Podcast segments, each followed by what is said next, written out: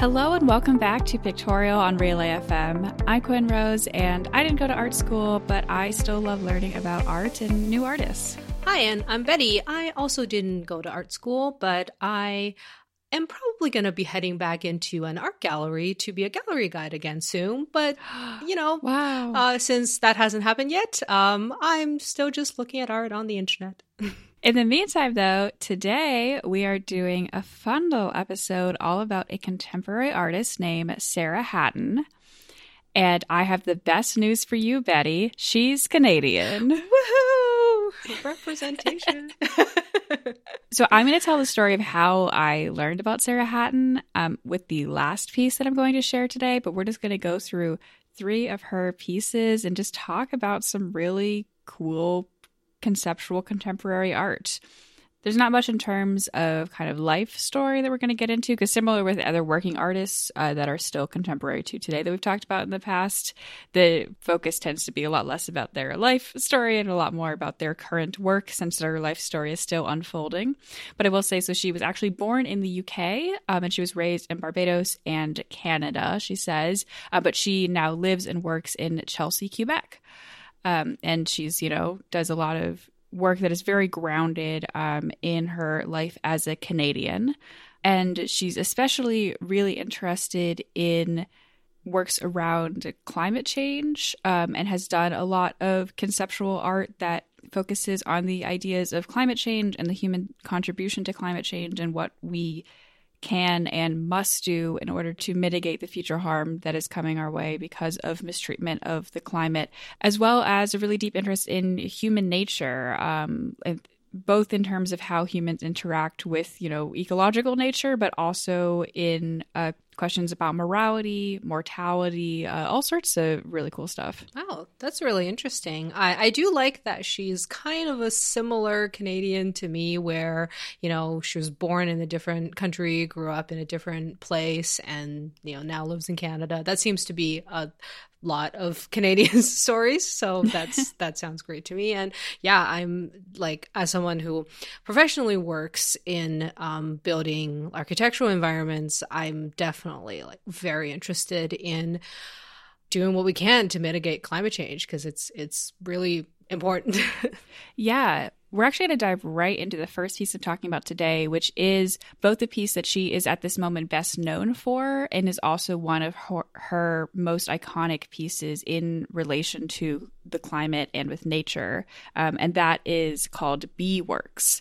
So in the show notes, there is a link to her website page of the Bee Works where you can see photographs of each one. Um, and so I was wondering if you could just give me your first reaction just of these images, uh, the kind of things that you're seeing, and your first initial reactions to them. There are square pictures that are in black and white. They're all of uh, so far from what I can see, they're all of circles, and they all seem to have some sort of like geometric pattern. It kind of reminds me of like either fractals or like mandalas at, at that where there's like these just concentric circles or these very swirly um, organized patterns yeah and they're they're all um they're all called a circle one two three four five six So, all of these images are photos of the larger works. Uh, each one of these works uh, is actually, you know, not like gigantic, but they're actually quite large. Um, and part of the reason for that is because they are made out of bees. Oh. So, it's a white background, but all of the patterns that are in black and from a far enough distance away look like they're just painted on with black are actually made out of dead bees. wow. Yeah i just clicked on one of them. I just clicked on circle one and i looked at a close-up and and i see dead bees and like i just very inst- I, i'm like i don't really like bugs in general. So like there was a moment where i'm just like oh i mean it's very interesting but that's but i i did not expect that Yeah, it is. If you don't want to see gross bugs, um, do not click on the close ups of these pictures, absolutely, because when you get close up, you can see the bees, obviously, and it is not the greatest thing to see. But the reason that she made these is because she's actually a beekeeper herself. And when three of her hives died uh, because of exposure to pesticides, um, she started using the dead bees that she had as art. And these patterns are all uh, very much inspired by different uh, monoculture crops. Um, and specifically, like she calls out the Fibonacci, the Fibonacci spiral that you can find in the head of a sunflower, and all, all of they're all different patterns, but they're all very uh, detailed and almost some of them even almost create optical illusions um, because of the way that like they're very intense patterns um, and very clearly man-made patterns. Um, in the statement about humans basically using and abusing and ultimately destroying uh, natural creatures in their quest to dominate over nature, uh, and specifically that what she is calling out here like she has a very specific political aim with this is she is advocating for the banning of neonic pesticides which are nicotine based um, and they are ultimately fatal to bees because they affect bees nervous system and mean that they can't get home uh, to their hives, which ultimately will kill the hives. Um, and so they're, they're actually banned in the EU, and she's advocating for them to be banned in North America as well. Um, and once she started doing this work, they she originally only, only had a couple, and they were much smaller. But when she started doing this work and getting attention for it, beekeepers started sending her their dead bees. Wow! And so she's now made these tons of these works. Uh, I think there might be 10 total, all in all, um, of, of these different designs. And yeah, they're just made out of thousands of thousands of bees from different beekeepers. Wow. Yeah, I I definitely remember like hearing in the news like in the last few years and I think also this year that like there have been a lot of bees just like dying en masse. And like i'm obviously not an expert but like from what i've heard like it's not just the bees and the honey and like the products they make. They also pollinate a lot of like other plants. So it, it, there's like devastating impacts to not just bees but also like other crops and and just nat- nature in general. So this is this is definitely a really important issue I have a similar reaction to you when I look closely at these, where it's deeply macabre to see all of these dead bees, and it's so sad because you're like, why, why show us all of these horrifying bug carcasses? Um, but that's also, I think, kind of the point is to be confronted with it in a way that, like, you hear like the bees are dying, and you're like, wow, that's really sad. Like that sucks. I don't support bees dying, but I think that creating the artwork in this way where then you can see the dead bees in front of you hits very differently than just hearing about it in the abstract. Yeah, that's for sure. Well, and and I think the reason I kind of bring up like there's there's these other um it, or it seems like there's these other effects and impacts of bees is like I feel like there's always a certain type of people who probably don't care that bees are dying or think, oh, well, they're just bugs. Like, you know, okay, like if they're dead, like how does that affect us and and i guess it's it's pretty important for people to know that it does affect us but i guess also now that i think about it i mean it should also be uh, important for us to just care about the well-being of bees because even though they're bugs they're still living creatures and they shouldn't just be poisoned to death Yeah. Also, yeah, that. yeah. Anyway, that is the work that she is most famous for. Um, but I also want to talk about a couple more that are less about uh, nature and the climate, um, and more about a couple other things that she has worked on to get a different sense of some of these. And the next one I want to talk about is called detachment.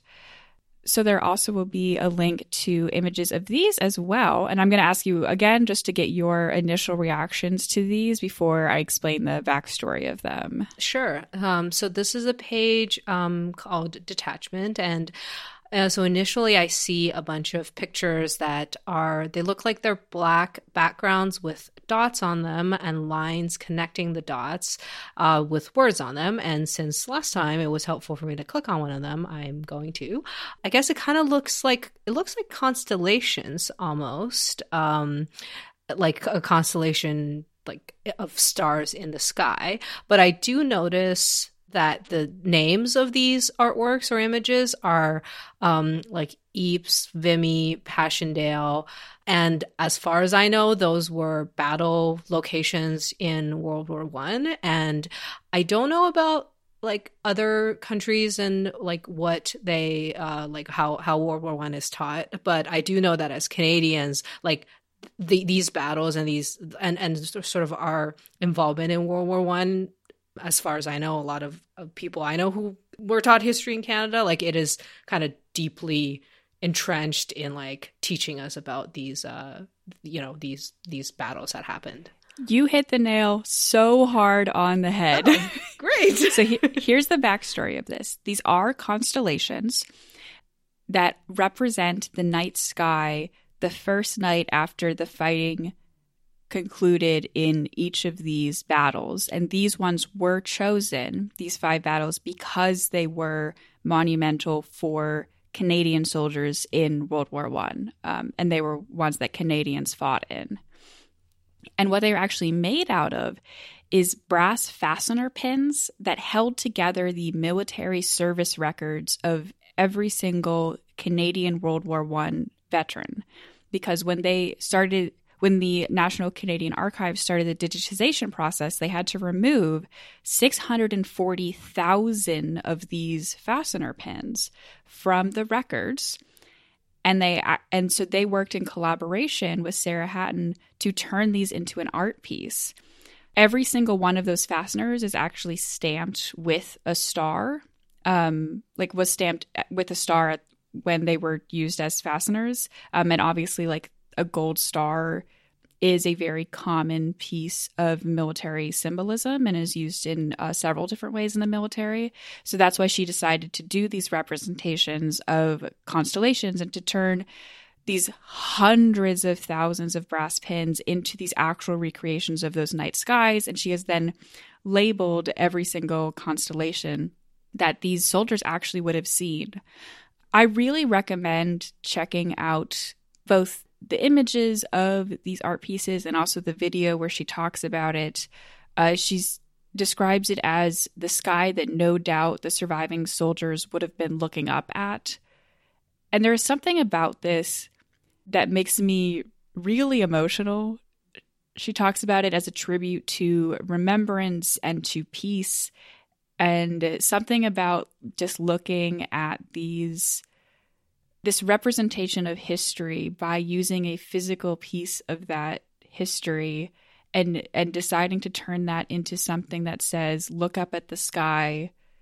This is what we were seeing when the fighting was over. Yeah honestly that's really powerful because um i i i think the fact that she used all these pins it like reminds you that you you know of like the individual people and lives that were involved even though obviously there was but like we often talk about these like wars in like you know generic historic terms and it's like the individual people are often not really addressed. Yeah and then also just recreating that night sky. It almost like positions you and puts you or not almost like it, it almost like it pretty much directly like puts you in their shoes and in their view of yeah of what they would have seen. So it kind of like it humanizes that experience for me i think. Like not just of the individual like dots but also um like just recreating what it would have looked like for the soldiers I would really love to see this in person because even seeing just the the images online just makes me think like, oh my god, I think it would be so amazing to be able to be there right in front of this and to really soak in and be able to look close up at each one of these pins that represented a real person. And I don't tend to be like super interested in military history or stuff like that. It's not really my thing but this level this is what art is supposed to do. It brings it so close. And like you were saying like it individualizes it in a way that makes me so much more interested in seeing this and experiencing this and being able to make a connection with this piece of history that if you asked me 20 minutes ago or whatever i would say like i don't have a connection to really. It's true because um like i do kind of like as somebody who I moved to Canada like myself, like, you know, halfway through my life. Like, um, I am aware of the, definitely aware of these battles, but um, unlike some of my friends who actually had grandparents uh, like who who were involved or fought in the war and some died in the war like I don't directly have that connection but this this makes me feel like I do and um do you know where they're located like could I go see this somewhere I here I don't know. I'm going to try to find out and if it's close maybe I don't know maybe I'll go see it One other cool piece of this, which actually relates, uh, even though I said, "Oh, this isn't really about like her interest in nature or whatever," but it, it there is actually a theme in some of her other works that that runs through this as well, which is the reclamation of things that would otherwise go in the trash, most likely. Where it's like, oh, all of these pins are, are now a piece of art. Like she's done other works of art where she turned like straws into a sculpture. Um, and there's there, there is this theme of of taking materials that might otherwise just be tossed away because they don't have a practical purpose anymore and turning them into a transformative piece of art. Well, that's great and also it, it like it speaks to one of the principles of sustainable use of materials which is to which is to re or find ways to reuse existing materials instead of, you know, instead of having to mine and source new new ones. Absolutely. Now, the last piece that I want to talk about today is actually how I found this artist, and it's because she made a TikTok video about it that went that was fairly popular, and so I ended up coming across it. And I'm actually uh, just going to send you this video, and I just I just want us to watch this together. Um, so click on that and then pause, okay. and then I'm gonna we're gonna do a one, two, three, and then watch it together. Okay, uh, three, two, one, play. This is the fun part. This is where I get to test the sculpture to see if it works. So I'm seeing a really black heart. That's it. It's just a heart. Um, I'm going to move in a little closer. You'll stop me, right? Okay. Oh my god. Uh, it's still just a heart. oh my god. I'm. Oh, this is freaky. I. Whoa! Oh! Why? Oh my god. So that's the video. Okay, yeah. so anyone who didn't get the chance to watch that themselves, what basically happens is uh, you just have a woman standing here, and she's standing in front of a black wooden heart that's about the size of her head, I would say. And there are three large arrows that are going through the heart. So they are pointing at her. The camera turns the perspective, and you see that what she can see is just the black heart. She can't, if you're looking at it straight on, you can't see the arrows. They're all just black. And then she tests it by walking closer and closer to see if she can see them. Uh, and then the person who's filming has to warn her that she is about to walk into an arrow because she still can't see it right in front of her face. But then the second you turn to the side, the perspective changes. And of course, you can clearly see the arrows because they're against a white background. Looking at this, I'm like, I'm just like, oh my God. Like, I mean, in my head, I'm like, okay, I'm pretty sure she didn't hurt herself, or at least I hope not. But I was like, I was like on the edge of my seat. I'm like, why are you doing this? it doesn't, because if you were just watching her walk towards the arrows from the side perspective, you'd be like, why is that woman walking towards an arrowhead? Like, she's clearly going to hurt herself. But then when you see it from her perspective, that she can't she just can't see it. It's so cool. This piece is called Love is Blind.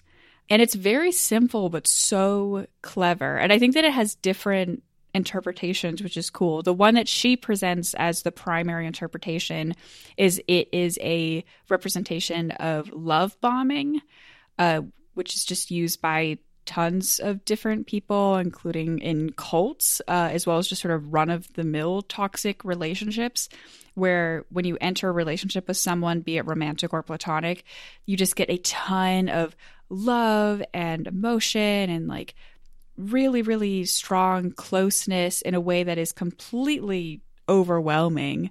Um, and then that disarms you, and you can sometimes like not see red flags or not see these major red flags as they develop. Even if, but if you were a person on the outside of that relationship you could clearly look at it and be like oh there's a really dangerous thing happening there. But when you're inside it looking straight on you can't see it. Yeah, when I saw the title and thought about it, I was thinking like, is this like a metaphor for how like love can like, you know, break your heart or like just totally kind of, I guess, be like an arrow flying at your face.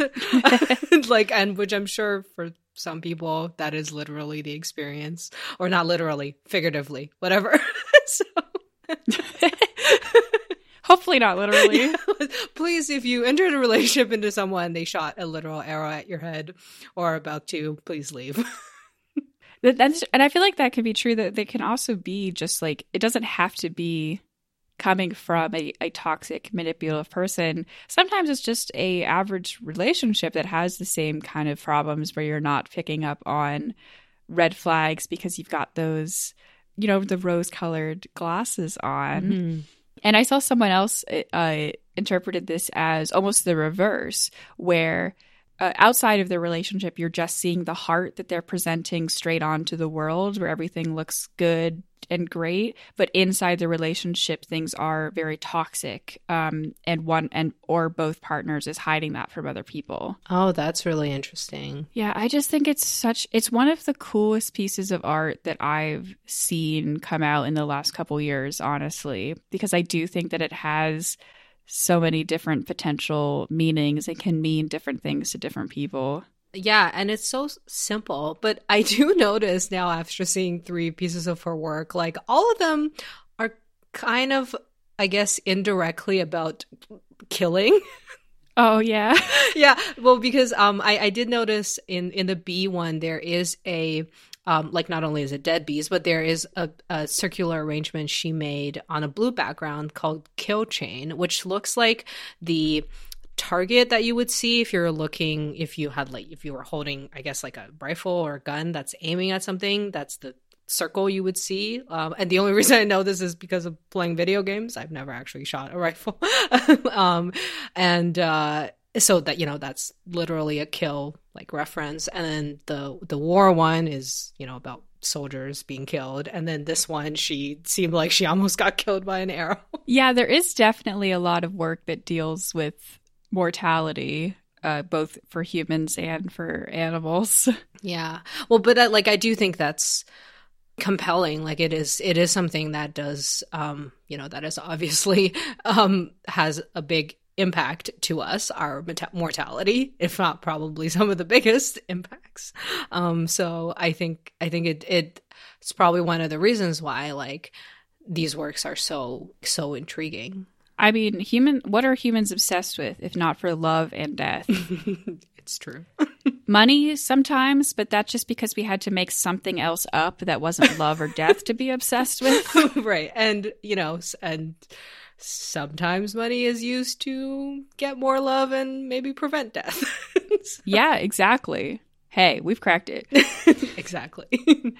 I do want to end this by just talking a little bit about how she actually made this. Uh, which is pretty cool because, you know, how is it possible that she actually can't see the arrows? You would think, like, you've got to have something special going on there. And she does. Everything is painted in black 3.0 paint, which is the blackest black that exists. I have um, heard it, about this. Yeah. Yes, it absorbs 99% of visible light. And as a little fun story, 3.0 exists because uh, of an artist grudge. so there's a contemporary artist uh, named Anish Kapoor. Um, he is very, very successful. And he actually obtained a little while back the exclusive rights to use a paint called Vanta Black, or use a color called Vanta Black, uh, which at the time was the blackest black that existed. And this made a lot of people very mad. including an artist named Stuart Semple, who was so mad that he worked with scientists to create an even blacker black. oh wow! And he he called this Black 2.0, and it, he said when he when he created it and patented it, I guess uh, he said that anyone can use it except for uh, Anish Kapoor and anyone who works with him. Um, and then Black 3.0 is kind of the newest iteration of that, so created by Stuart Semple. Um, and so uh, she, in the behind the scenes video where she's talking about both her work and the paint that she made it with that allowed this work to exist, uh, in parts of it, she's wearing a t shirt that says, I, I swear I'm not Anish Kapoor. That's great.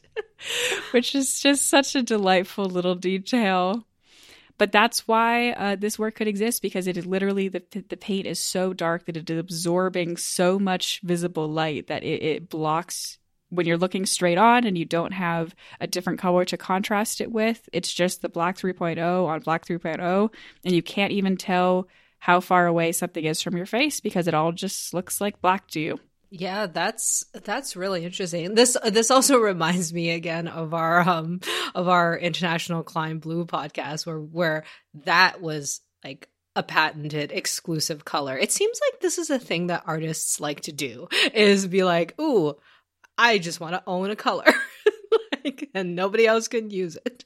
There's so many color beefs out there. Yeah, for sure. Um I mean, I actually do have a YouTube video where I talk about color contrast, but more so in the context of interior design and why it's important to have contrast because like, especially when it comes to like, you know, steps and things that can, you can trip over. Um, and that there's actually formulas in the industry that people use um, to pick materials on different surfaces so that um, you can make sure you pick one like you know on a contrasting surface that that people can detect which and this helps like people with low vision and just people in general. Um and yeah like and actually um, this is interesting because in a way, this black being like really, really black is probably, it probably could work with a lot of other colors to be like an actual good contrasting material or color to be used for these like instances. So, you know, it should be accessible for everyone to use. That's really cool. And that's a good point that like it potentially has a lot of uses. Unfortunately, as you might imagine, at this moment it is quite expensive. True. So unfortunately it's probably not going to be able to used in more interior design elements at the moment. But I could definitely see a future where it's part of that. Um, and that that opens up a lot of possibilities. Yeah. Well, that's yeah, that's so interesting. Well, thanks for introducing me to very interesting artist. Absolutely. And thanks everybody out there for listening uh, to us today. Uh, if you want to find all of the show notes of everything we talked about, you can find those at relay.fm slash pictorial.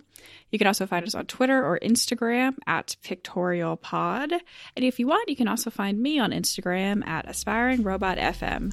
And you can find me on Twitter or Instagram at ArticulationsV. And I'm also on YouTube as Articulations. And speaking of YouTube, we also have a YouTube channel, Pictorial Podcast, where we usually upload a video version of the audio podcast a few weeks after it's been released. So you can take a look at all the dead bees and constellations and everything else for this episode in a few weeks. Thanks for listening, art enthusiasts.